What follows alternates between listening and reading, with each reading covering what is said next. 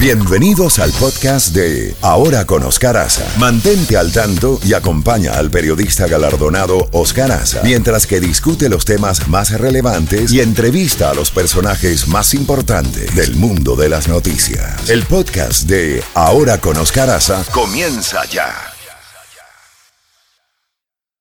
En Ahora con Oscar Aza, contacto directo con Jacobo Goldstein. Jacobo Ghosting, bandeja llena, ¿no? Buenos días. Luis, no solo llena, súper llena, repleta. Vamos a tener que tener un reenganche porque no hay suficiente espacio para tantas noticias. Es que esto no se acaba. Em, empecemos con una que impacta a mucha gente aquí en la Florida y es que finalmente, después de tantas protestas multitudinarias, eh, Ricardo Rosselló ya anunció que el 2 de agosto renuncia. Esto fue producto de la ciudadanía y, y, se ve ahí el poder de la democracia y cuando la ciudadanía le parece que algo es injusto o mal hecho, tienen siempre el derecho de protestar. y mira que han logrado algo. Bueno, mujeres al poder, la secretaria de Justicia, Wanda Vázquez, será la la que va a asumir esa posición. Ok, le deseamos mucha suerte.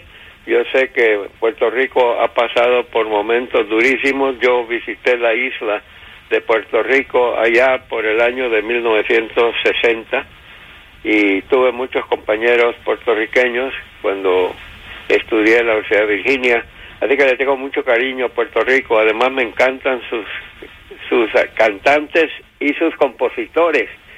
Así que mucha suerte. Y aquí en Estados Unidos hay tantos puertorriqueños que van a votar por primera vez en una acción presidencial, puesto que por una cosa que yo nunca entendí, Estados Unidos eh, tiene, Puerto Rico es territorio estadounidense y sin embargo no pueden votar en elecciones presidenciales si estás en la isla, pero sí puedes votar si ya estás residiendo aquí en tierra firme. Así que va a ser un voto muy crucial en la Florida, el voto puertorriqueño, puesto que aquí tenemos muchísimos de ellos y eh, estados también como Nueva York eh, y la, sobre todo la ciudad de Nueva York va a haber va a haber mucho y vamos a ver cuál será el voto puertorriqueño en las elecciones presidenciales y legislativas del año entrante, el 2020.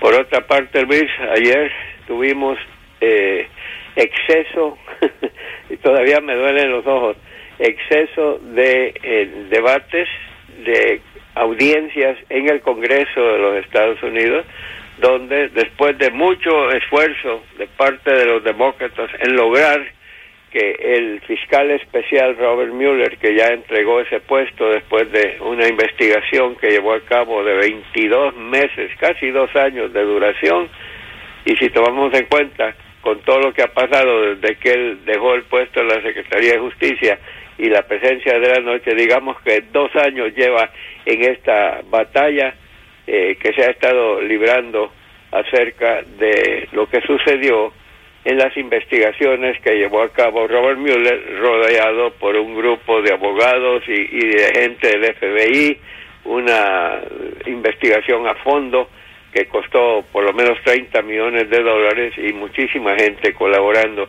Eh, la comparecencia ayer de Robert Mueller consistió en dos diferentes eventos.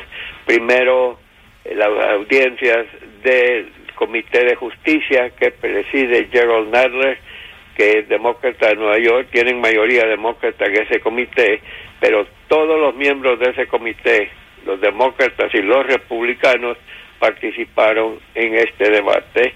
Y una cosa que saltó a la vista inmediatamente es que los republicanos llegaron con ánimos de hacerse ver mal, de hacerse ver mal al señor Mueller, hacerse ver mal a la investigación, hacerse ver mal a los que trabajaron con el señor Mueller.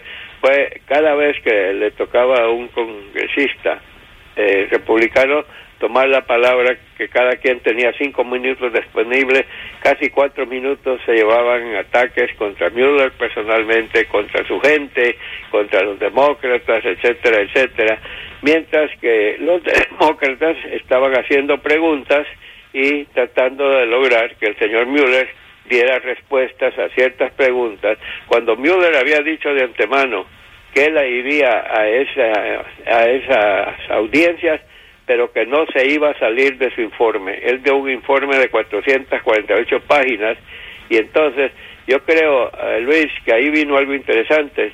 Todos nosotros pensábamos que lo que iba a hacer Mueller es, si le preguntaban algo, iba a abrir la página de su informe, que la tenía enfrente, e iba a leer la respuesta, pero él simplemente se limitaba a decir, según mi informe sí, o según mi informe no sé, según mi informe no, y, entonces esa, esas intervenciones de Mueller eh, tenían también un fin político, que era utilizarlas eventualmente en la campaña legislativa presidencial del año entrante.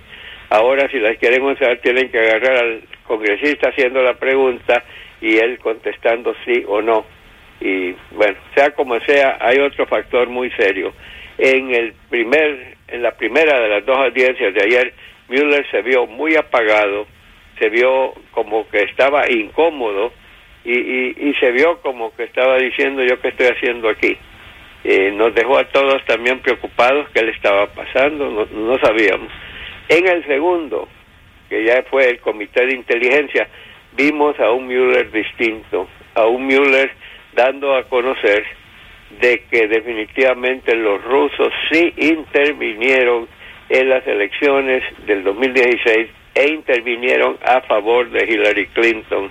Eso lo dejó claramente sentado Robert Mueller que ese el caso. Y luego, a una pregunta sobre ese mismo tema, él dijo, los rusos no solo lo hicieron en el 2016, lo están haciendo ahora mismo en que estoy aquí y lo van a hacer en el 2020. Y eso, dijo Mueller, es algo demasiado grave e importante y la nación entera debe darse cuenta que están dañando nuestro sistema democrático. Y otra cosa que salió a relucir fue una pregunta que eh, él, él sostuvo lo que dijo en su informe, que según disposiciones de la Secretaría de Justicia no se puede llevar a juicio político a un presidente en funciones. Entonces se le preguntó a Mueller que si podía ser juzgado al presidente al salir del cargo y dijo que sí. O sea, eh, si el presidente Trump no sale reelecto, inmediatamente lo pueden llevar a juicio, eh, porque ya no habrá esa cosa de que un, un, presidente en funciones, Luis. Así que se oyeron muchas cosas, los demócratas trataron de ayudarle a Mueller, de defenderlo y de hacer las preguntas adecuadas. Los republicanos estaban en el plan de interferir en el sentido de no dejarlo, eh, no darle temas de qué hablar, sino de contestar ataques que ellos le lanzaban a él, a su gente, a su misión, a los demócratas, y mencionaron seguidamente a Hillary Clinton. A cada rato, los, los republicanos traían eso a colación, acusando a Hillary Clinton de ella haber participado en intervenciones con otros países para hacerle daño a Donald Trump. Bueno, caliente la cosa, Jacobo. Jacobo, también por otro lado, un juez de Estados Unidos puede poner en práctica restricciones de asilo y también otro juez bloquea restricciones de Trump al asilo en frontera sur. Un juez federal de California. Es que estamos viendo casi todas las medidas que ha tomado por disposición ejecutiva el presidente Donald Trump en cuanto a temas migratorios los jueces han votado en contra de él, entonces viene eh, nuevamente se trata de llevar estos a, digamos cortes eh, superiores y en muchos casos eventualmente a la Corte Suprema de Justicia.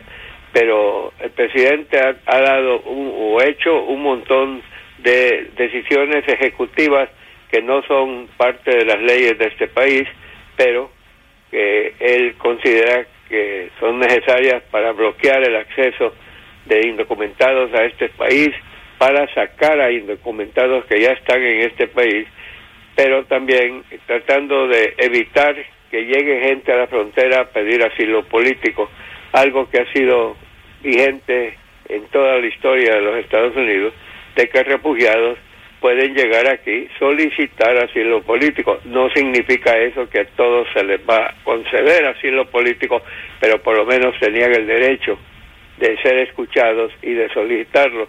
Y eso es algo que el, actual gobierno había venido frenando, violando y eh, teniendo a gente del otro lado de la frontera, o sea, gente esperando en México para ver si se les daba una cita y si se lo otorgaba o no, y eso es lo que el juez acaba de determinar, que es ilegal y esto va para largo, esto no se acaba así nomás.